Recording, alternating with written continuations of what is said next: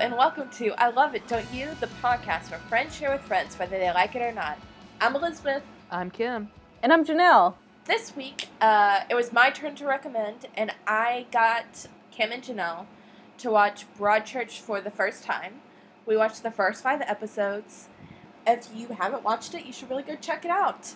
Or else this episode's going to be very confusing. That's all I can say about it. Give us a basis premise. Okay, okay. Let me try here. I hate describing things. You want me to give us a basis premise? Oh, yeah, yeah. Can you do that? Okay. So it takes place, a little boy is missing and murdered in the first episode, and it is about the solving of this murder in a small town in England by the coastline. That is your very, very basic premise so that we don't give too much away. Yeah. That's perfect. Well, Yeah. and it's the two lead investigators on it. Ellie Miller is all ticked off because she comes back from vacation and doesn't have a surefire promotion, or which was given to Alec Hardy, who mm-hmm. is this Scottish guy played by David Tennant, who came in and um, he has a mysterious dark past. We mm-hmm. don't know anything about it yet, but He's also very like eccentric and has these weird antisocial quirks, I would say. the two of them really don't get along. No, because she's very social and friendly with everyone, and he does not get it at all. anyway, okay, so that's pretty good. Is there anything else you want to add to your description, Jill? No, I think that was it. I just know that their relationship is super important to the plot.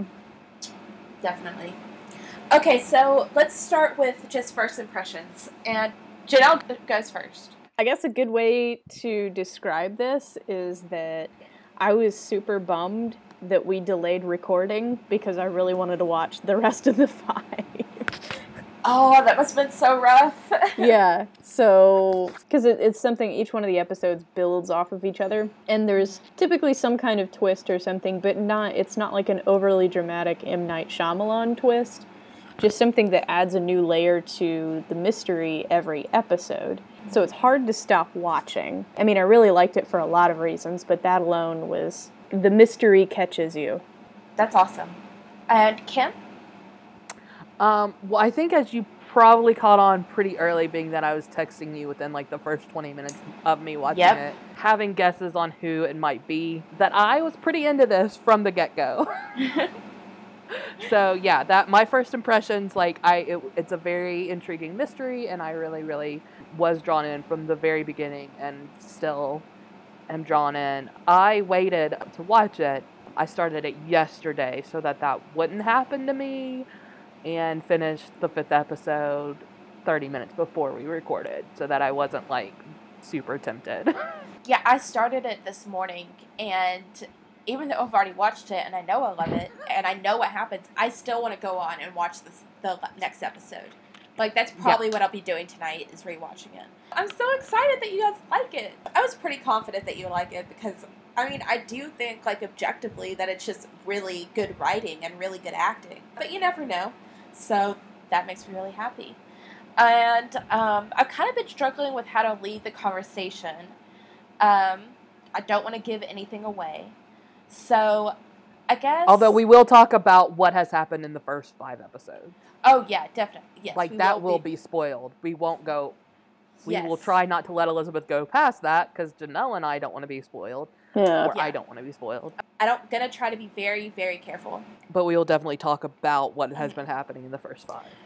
Uh, one of the things that it has that I love so much, it's a very small town and everybody has secrets. And uh, it reminds me a lot about Liane Moriarty and Big Little Lies and how like it kind of unfolds and you learn th- new things about the characters and everything. That was just kind of one thing at the very end of the first episode when Alec is giving like kind of the first press conference or whatever about it. And he's saying, We're going to find out if you've got something shady going on. We're going to figure it out. We're going to find out because we're going to solve this.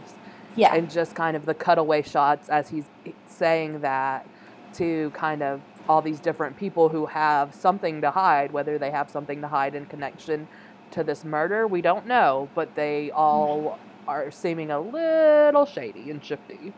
yes. And I thought that was just very well done. Uh, yeah, absolutely. So, and there's been several things that have been revealed so far. I was watching the fourth episode, and I was like, oh, I really hope they reveal Jack Marshall's story before the fifth episode ends, because like that's gonna be really hard not to talk about. So. Mm-hmm. Is there anything that you guys want to talk about in particular, like one of the secrets that we already know, or a certain characters or dynamics? I just wanted to try to get y'all's opinion. Or The Jack Marshall storyline, I do think, is interesting and something that stuck out as, with me as an American viewer watching a British show is the fact that the age of consent is It's 16 different. versus 18 over here.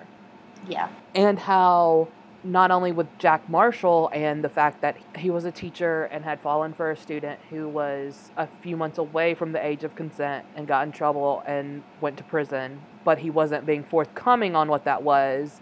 And it came out that he was sent to prison for sexual offenses with minors. But not only does it come up there, it comes up in the little boy who got murdered and his parents' storyline.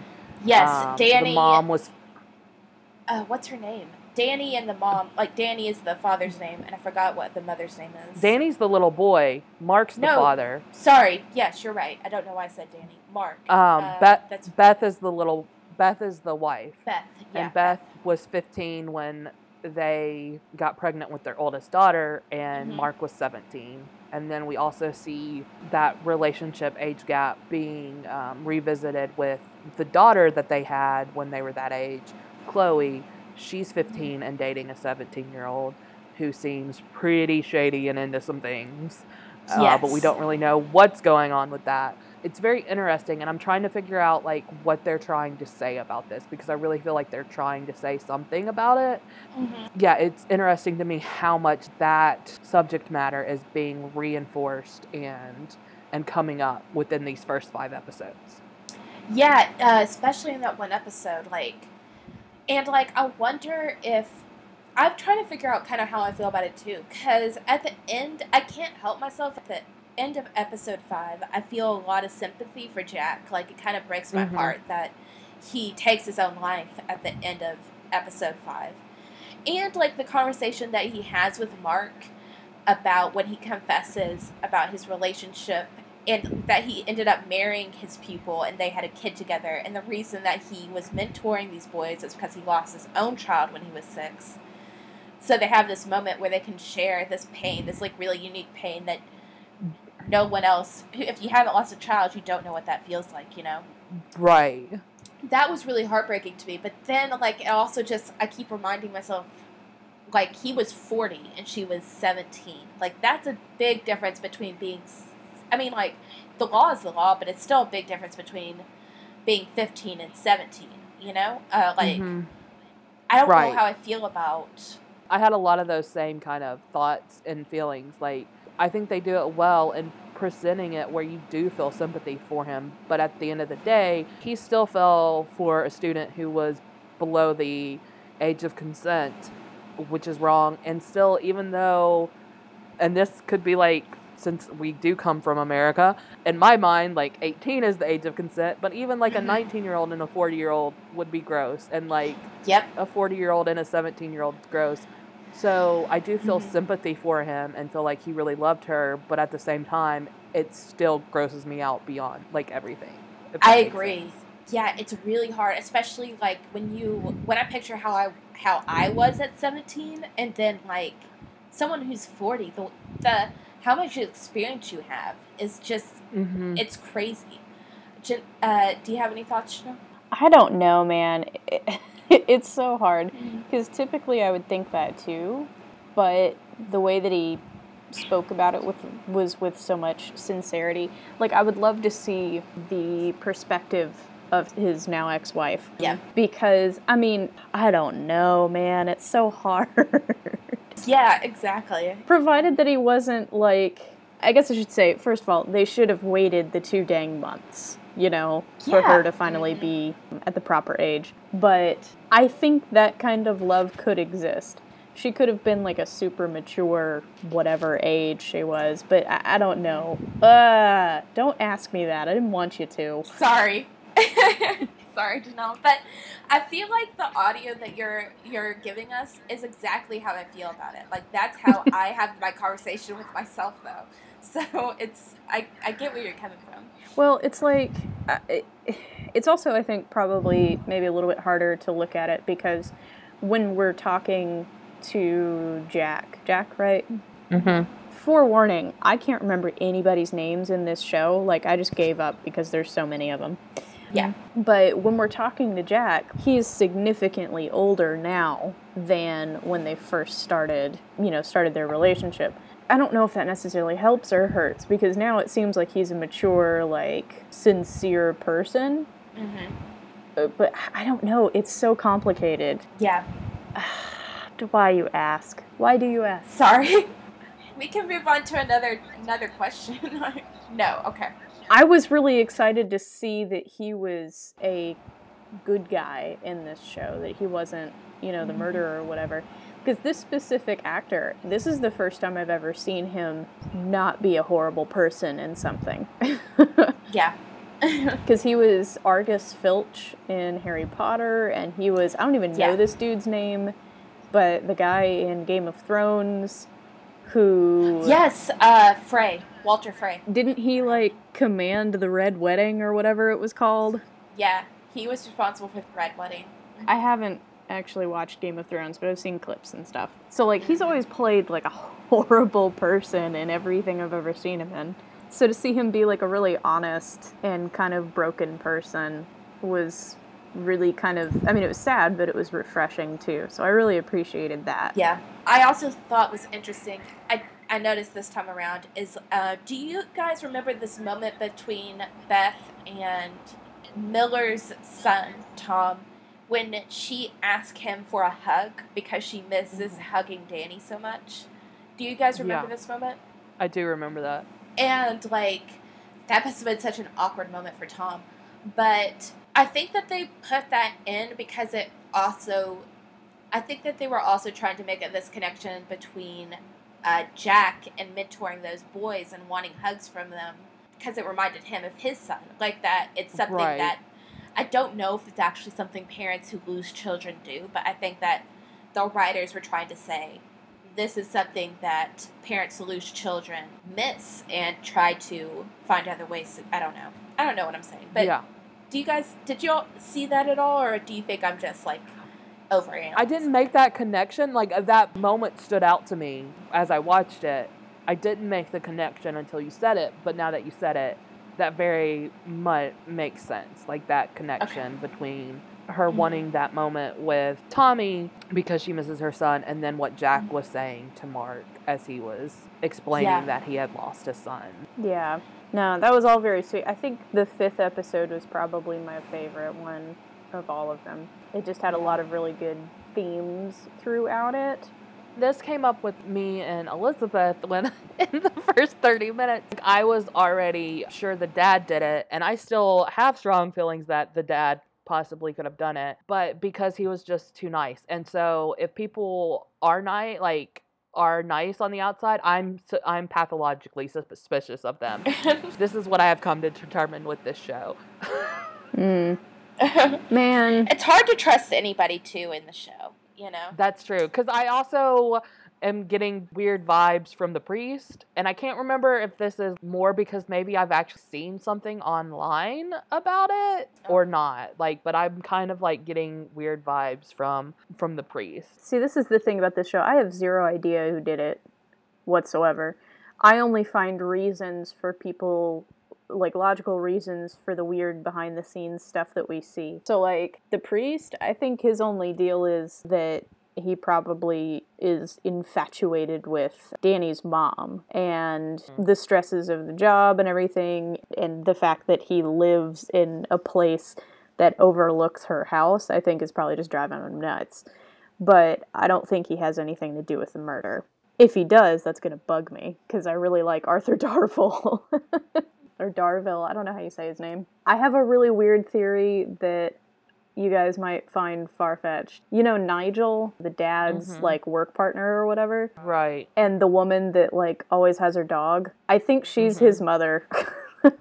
Um, oh. Yeah, because you know the the talk that they have in the in the trailer park where he's just like, I don't want anything to do with this, and she's like, Well, you're stuck with me now. I have this weird sneaking suspicion. This might be like probably totally out of line, but I have this feeling that he was like a prison baby. Like she was pregnant with him, gave him up for adoption, and then came back into town, and that's why they have a picture of her with her name as Elaine.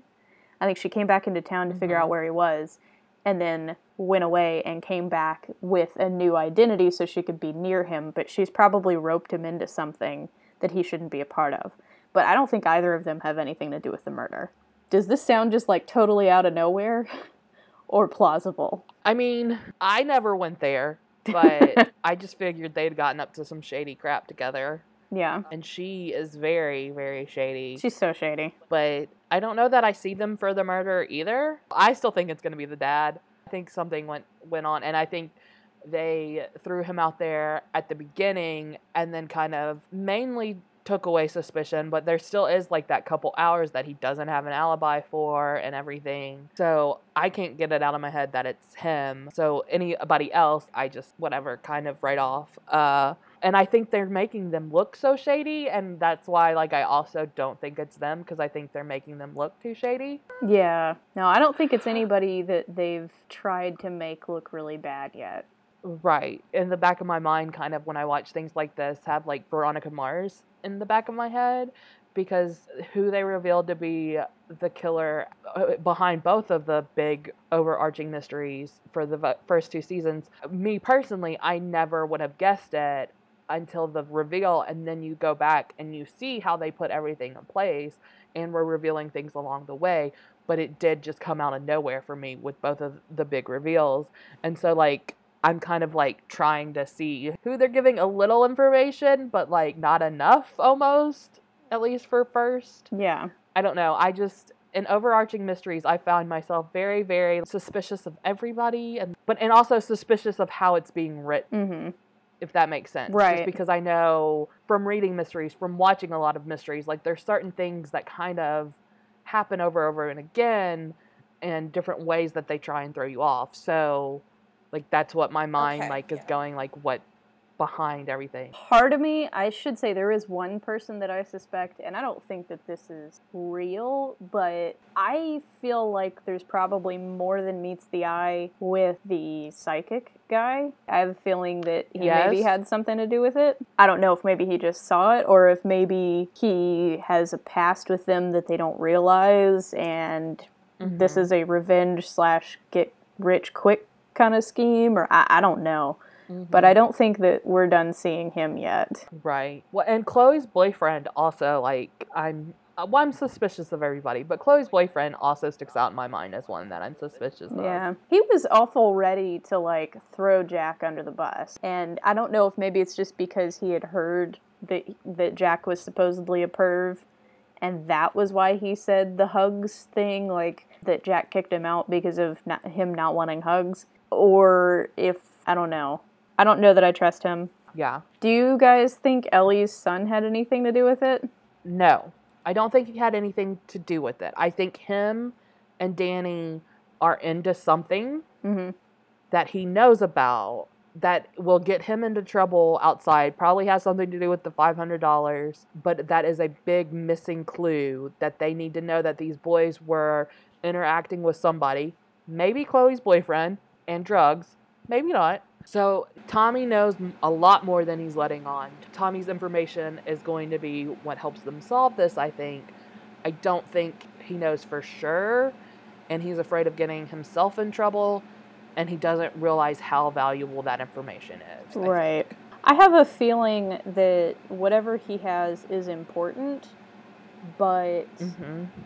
I think he probably, just to, to go a little further with that point, I think he probably blames himself. Maybe even thinks that Mhm. he killed Danny, maybe indirectly or whatever. But I wouldn't be surprised if they pull the card and, like, he didn't actually have anything to do with it. I don't know, though. I don't want to blame a kid. Elizabeth, you've been awful quiet. Well, that's because she knows, so she can't say anything, so she's just letting us go. I know. Yeah, exactly, exactly. Which, but those are just great thoughts, great thoughts, guys. I just, you know, that's all I gotta say. Yo, you know, yes, no, maybe, I don't know. Do you guys want to talk about the relationship between Miller and Hardy? Do you guys have any thoughts that you? That's Alec, Yeah. right? Yes. I adore it. Ah, good. I do too. I think it's precious and like, well, one, I love Alec. oh, good. Uh, I, don't, I, I don't feel like that's a surprise. Again, we were talking about Kim's stereotypical people that she Yeah. loves.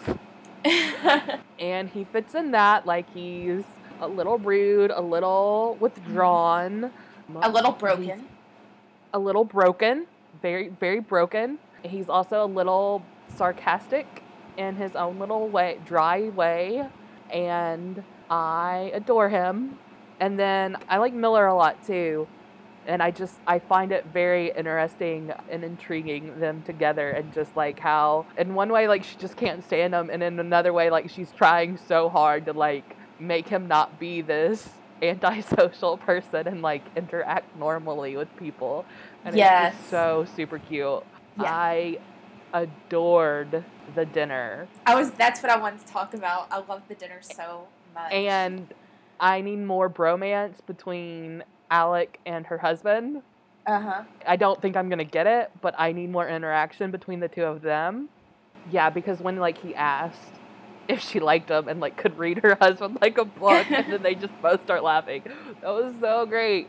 Yeah. Um, but yes, so those are my gushing thoughts about that. Janelle? Mhm. I think they're really funny, and I think the thing that I really like, I, I think we need to give a lot of applause to the actress who plays Ellie because she can do both. Like, she can do super sweet and happy and nice, and then also like Mhm. sad and sensitive and pensive and everything.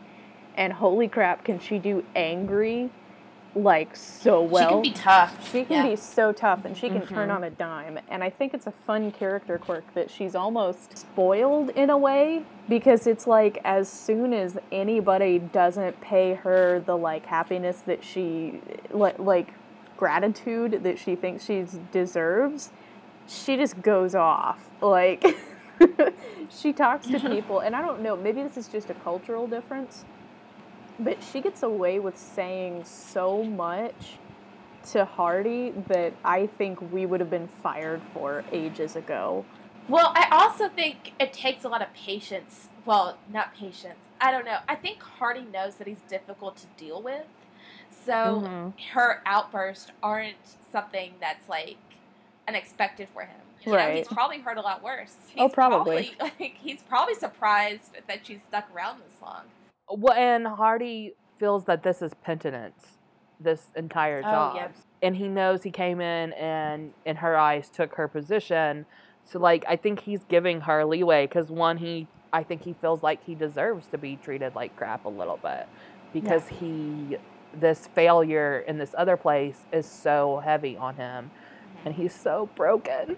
I love my broken people. I know, Kim. I know. Okay, so I think some of my favorite moments in the series have got to be the last moments with Jack are like really really sweet and but they're sad. But I mean as far as like my favorite like high point moments in the show, I think the best one to come thus far is when Miller is in Hardy's office right after she gets hit on by the the SOCO agent Yes. and he's just like that's flattering. and I can't remember which one says it, but, But then I love how she's like, yeah, but like he's a SOCO agent, like dirty hands, you know. I don't know where they've been, like, because like he examines like bloody, gross things for like crime scenes, and I, I love that it in this moment when they're like investigating to have just this break, like this weird thing just happened to me, and I need to tell someone, and you're kind of becoming my person.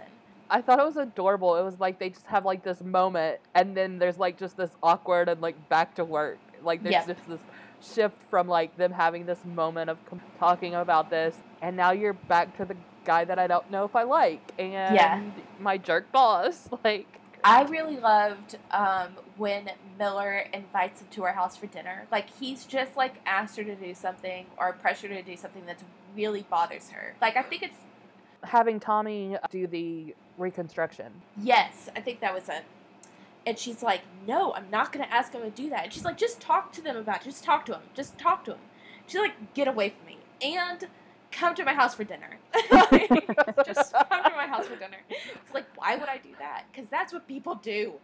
like, I love how so she's much. like, I don't, I don't so much want you to, but this is what people do, so do it. Yes. And then I love when he's like, I don't really like first names. Like, I'm talking to you, looking at you. You know I'm talking to you. Why do I have to, like, even know your name? like, uh, Well, and it's so great. here's the thing too that kills me. I like the name Alec. Alec is a nice name. But when David Tennant says the name Alec, it sounds really crappy. So I'm there with him on it. Yes. and I Mhm. love the Scottish accents too. Like, I think they're a lot of Me fun. Me too. I love his Scottish But how he Mhm. says Alec is just abhorrent. Like, it's terrible. yeah. I think he's doing such a good job. Um, he is. He's so good. And I'm so glad that he actually gets to play, you know, his own accent. I was gonna say the accents did make it hard for me to understand sometimes, yeah. and the Netflix that I was watching, I couldn't figure out where the turn on the closed captioning was.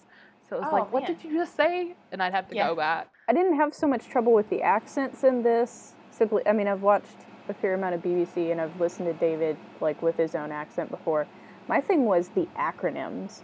Like I never thought. Like I still have zero idea what SOCO is. I mean, I know what he does, but I don't know what it stands for. So it's Mhm. interesting to me to see the difference, the cultural differences there on something that we think is like really standardized and scientific and everything, like, you know, forensics, but that it's different in another country. Which, I mean, of course it is. You don't think about it until you encounter it. And in season two, you get to see more cultural differences in the justice system. It's interesting.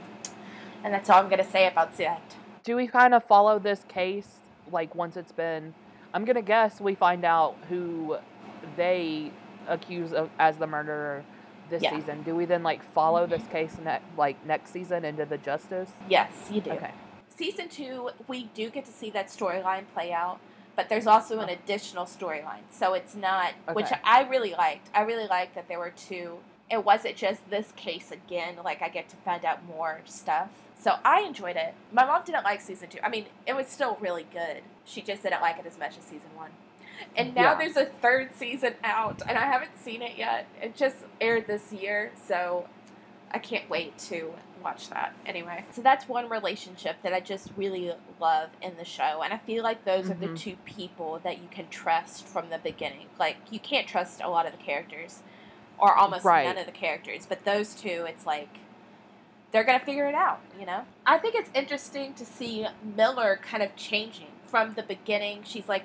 No, Mark couldn't have done it. He couldn't have done it. And then she's like, well, maybe I just don't know anymore. No, that's what I was just about to say. No, you can go on and expand on that, but that's what I was just like right before you were starting. That's what I was trying to get out to. So no, Oh, I want to hear your thoughts on it, but Yeah, so it's just interesting how she's changing. And I think that's also drawing her closer to Hardy Mhm. because she's like, I know he didn't do it. You know, like she knows that he didn't do it. He know she knows that he's going to find out the truth ruthlessly and you know, Danny was part of her life too, you know. So she has Right. to so I feel like that's making her just look at everyone in like this different way. I mean, she's still social, you know, she's still is her, but she's also like I just don't know anymore, you know? So that's all Right. I have. she's definitely becoming more cynical as we go through the season and seeing and I think for her a big turning point was the interview with Mark and finding out that Mark was lying Mhm. and then finding out that Mark had cheated on his wife and all of this and realizing that there were these secrets that were in this town and not being able to trust for sure that Mark didn't kill his child, which mm-hmm. she would have sworn to anything when this began. And I did think it that interview scene when he's being interviewed at the police station is very fascinating to me because you see Mark keep trying to address her because he knows that she will believe him, even as he's lying. He keeps turning to her. He keeps speaking to her. And Hardy keeps asking him the questions, and he keeps responding to Miller. And you just see, as it's going on, Miller being saddened and Miller Mhm. realizing that he's lying and the realizations and how this is affecting her. And so I just think that that's a like brilliant several scenes of him being interviewed and just kind of because he knows like she's my friend, she believes me. Mhm. And so like he's trying to address her and I just thought that was really well Yeah. done. I hadn't noticed that. I can't believe I didn't notice that when I was rewatching. So that's really interesting. Another character I really want to talk about is Beth. And how do you think like that actress is doing portraying the level of grief grief that the mother is feeling? Do you have any like general thoughts about her dislike or dislike anything like that? I think she's doing a really good job. And I want, I want to throw this out there. She was just announced as the mm-hmm. 1st doctor, or first female doctor for Doctor Who. What? Yeah. Oh, Oh that's who the first female doctor Yeah. is. Okay, awesome. And so, That's awesome. yeah, so in like the articles and everything, they were like, I, I don't know her, the actress's name, I can't remember what it is, but they were like, such and such of Broadchurch fame is going to be the first female doctor. And I was like, okay, is, and I think, if I remember right, she doesn't have a super like extensive IMDb portfolio. So it's like, I didn't know if it was just like, oh, this is the only thing of note that she's done. But it's like, no, she's genuinely like a really good actress. Like, she's probably the only person in this that I've never suspected. And I would be heartbroken to see if she had anything to do with it. I concur. Yeah. I think she's done like a really good job, and it's because grief isn't the same for everybody. And it, I mean, I've never lost anybody as you know important as my own child or anything, but like you don't just have one solid emotion the whole time. Like you're sad, you're angry, you laugh at things, you you do everything, but it's like everything's turned up to eleven, and none of it feels Mhm. right. I think she does a great job of portraying that. And holy crap, if she if we could have some more scenes of her walking up into that Trollops bar and like throwing glasses on the ground, I would oh my gosh, that would be the best thing on the planet. Yeah. Holy crap, that was my favorite thing. I know. I really like that scene as well with Beth because you do see her go through a lot of emotions, you know, and like you see a lot of scenes with her crying and being overcome by grief. But and it was nice to just see her really react to something with that much anger. I, Mhm. and I don't know why I say that's nice, but it's just like it looks like she's empowered in that moment, you know. And I don't think that you get to experience a lot of that those moments in her grief. I did feel a little bad for Becca. I know that she had an affair with another man's husband. I would have been scared if Beth had come at me with like that. Two things real quick. Mhm. I think yeah, the actress who plays Beth does an amazing job. Like from the very beginning of her realizing her son hasn't taken his lunch and searching for him and Mhm. everything to the way that she's portraying the grief and and yes, I would be very devastated if they turn some switch around and she is who orchestrated it or or whatever. But then also Becca, I know I shouldn't like her because like she slept with Mark and whatever. For Mhm. some reason, she is coming across to me as very likable, Yeah. even though she slept with Mark. Her interactions with Hardy and I have a hard time disliking her. I don't like that she slept with somebody's husband, hmm but I have a hard time like just disliking her character overall. For some reason, she seems very, very likable. Hardy, like I keep forgetting he's sick, and it hasn't really been revealed what he's sick with, has it? But we just know. It hints that it's his heart because every time whatever it is goes on, you hear his heart in the background. It seems like alcohol plays a part, and the fact that he doesn't say in that one episode, I'm not going to eat those when she gives him the french fries. He says, I can't eat those. It makes me think that it's some kind of heart issue. I mean, is that what you get from it, or what do you think? I don't know. My mind doesn't go medical stuff, so I just take at face value that they say he's sick and they haven't told us what it is yet. And and honestly, like I keep forgetting that he's sick until like he collapsed and had to go to the hospital and was like, "Oh yeah, he had that with his doctor, that meeting, whatever." Oh yeah, when she sits there and says she doesn't want to have sex because she's afraid he'll collapse. Oh yeah, he's sick. Like so it's not at the forefront of my mind. It keeps every time it resurfaces, it resurfaces to me. So I haven't really picked up any clues that might be throughout the show because it's not something that is at my the forefront. Right. I mean, the only thing that I've noticed is that he will flat out refuse stuff. So, like, he didn't want the second glass of wine either. And then Right. later that night, which, if I remember, it wasn't too awful long after he has that second glass of wine, is when he goes home and collapses. Right. I don't think the potato chip or the the they call them crisps, and so it's messing me up. The the the chips or the fries or whatever they were. I can't remember if that was in conjunction with another episode or what, but like it's odd to me that he would refuse certain foods. That's kind of Mhm. where my idea from that comes from. And then also just the fact that yeah, we do hear his heartbeat really loud when he has an episode. Yeah. Like the wine thing to me also could be the way in which it interacts with his medicine. So that to me doesn't necessarily signify a heart thing because that could just be he knows he shouldn't be drinking a whole lot because of how it interacts with his medicine. But then when he was having an issue, he was reaching for medicine. So I don't know, like, and I'm not a medically sciency person, so like my mind doesn't try and really figure out what's going on with him, except for to like want to know when it gets brought up. But like my mind doesn't really analyze it because it does not like science. It does not like medicine stuff. It just doesn't. I don't know. I don't feel like it's cancer or anything. I mean, I could be entirely wrong, but like the way the doctor was telling him was it, it seemed more like you need to not be stressed. It wasn't like you only have such and such number of months left, you know. right. So I don't know. I hope we find out though. Elizabeth, do we find out? Yes, you do find out. You do find out. Do we find out this season? I believe you do, but I'm not 100% sure. Yeah. Any final thoughts? Slash, are you going to continue watching? Uh, yeah, I mean, I'm definitely gonna continue watching. I want to find out who who did it. If I'm right, if I'm completely off my rocker, that sort of Mhm. thing. So I might continue this afternoon, but I might. I've gotten into a little bit of a different obsession, so which I'll talk about in a minute. Okay.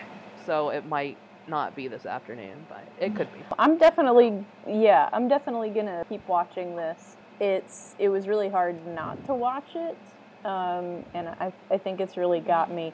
This is my type of mystery. Like I I really like fun mysteries as well, but this is the type of stuff that if I'm gonna go look for a mystery, this is typically what I'm gonna go for is like a darker, more realistic one. This is a mystery show you watch for the mystery versus a mystery show you watch for the characters. That's a good point. Right. Well, and as opposed to like Mrs. Fisher's, Miss Fisher's has got like a lot of it's excitement, it's lavish, it's all this kind of stuff. Whereas this is like really grounded in reality and it's so real. Like you know, they had to have consulted people when making this. So I, I really mm-hmm. enjoy this. And Miss Fisher's, I watch for the characters. The Yeah. mysteries are secondary, and I just I watch for Jack and Franny. Yeah. let's be But we also have to say that this Um. show would not be nearly as good if it weren't for the characters in it. Like the mystery, the right. And yeah, the acting, yeah. the mystery is great, but it's it's not great enough to carry the show. The people are what carries the show. Yes, but there's still like more of the focus on the mystery versus the characters. The mystery informs the characters versus like the characters informing the mystery. I could see that. So, um, do you guys have any current obsessions? Well, I've had a lot lately. Okay. We haven't recorded for a few weeks. So the first obsession was I got into the author Kristin Hannah and read like three of her books in a week and kept texting Elizabeth so that now Elizabeth is reading one of her books. And then also The Killers came out with a new album last Friday uh, at the time of this recording, which is wonderful, wonderful. And so I've been listening to that a whole lot and just them in general.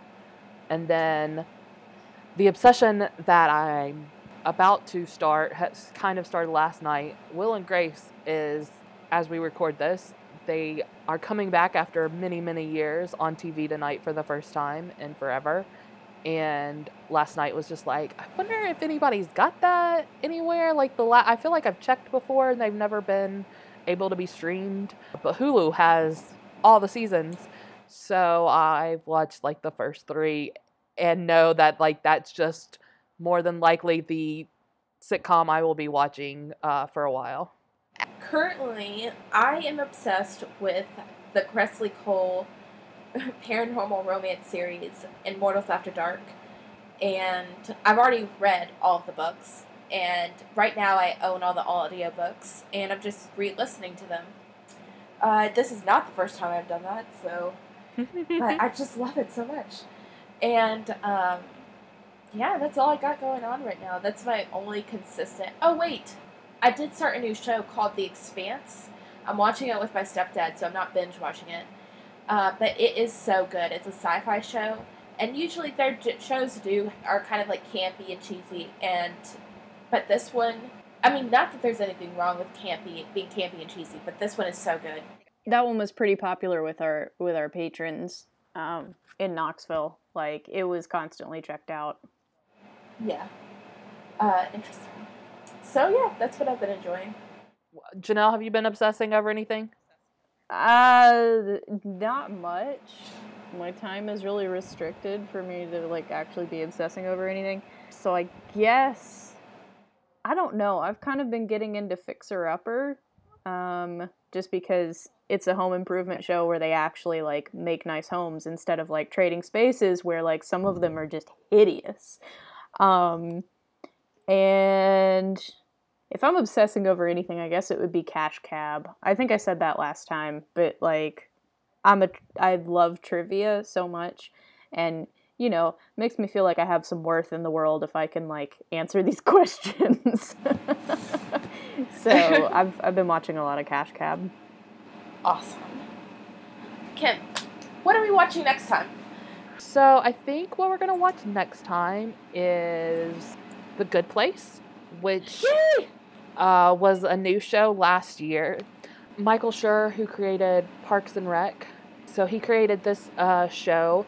It stars Kristen Bell and Ted Danson, and Mhm. it is um, Kristen Bell's character dies and goes to the good place, and so it is a show kind of about the afterlife and what that means in their reckoning of um, this world. And so we're going to watch the first uh, 10 episodes. And I fell in love with it because I love Kristen Bell, and it is available on Netflix. I'm really looking forward to that. If you want more I Love It Don't You content, you can visit our website, I love it don't you.wordpress.com. And you can also find us on all our social media platforms.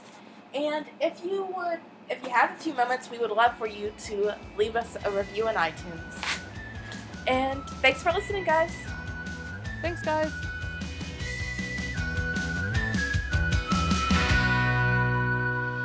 What?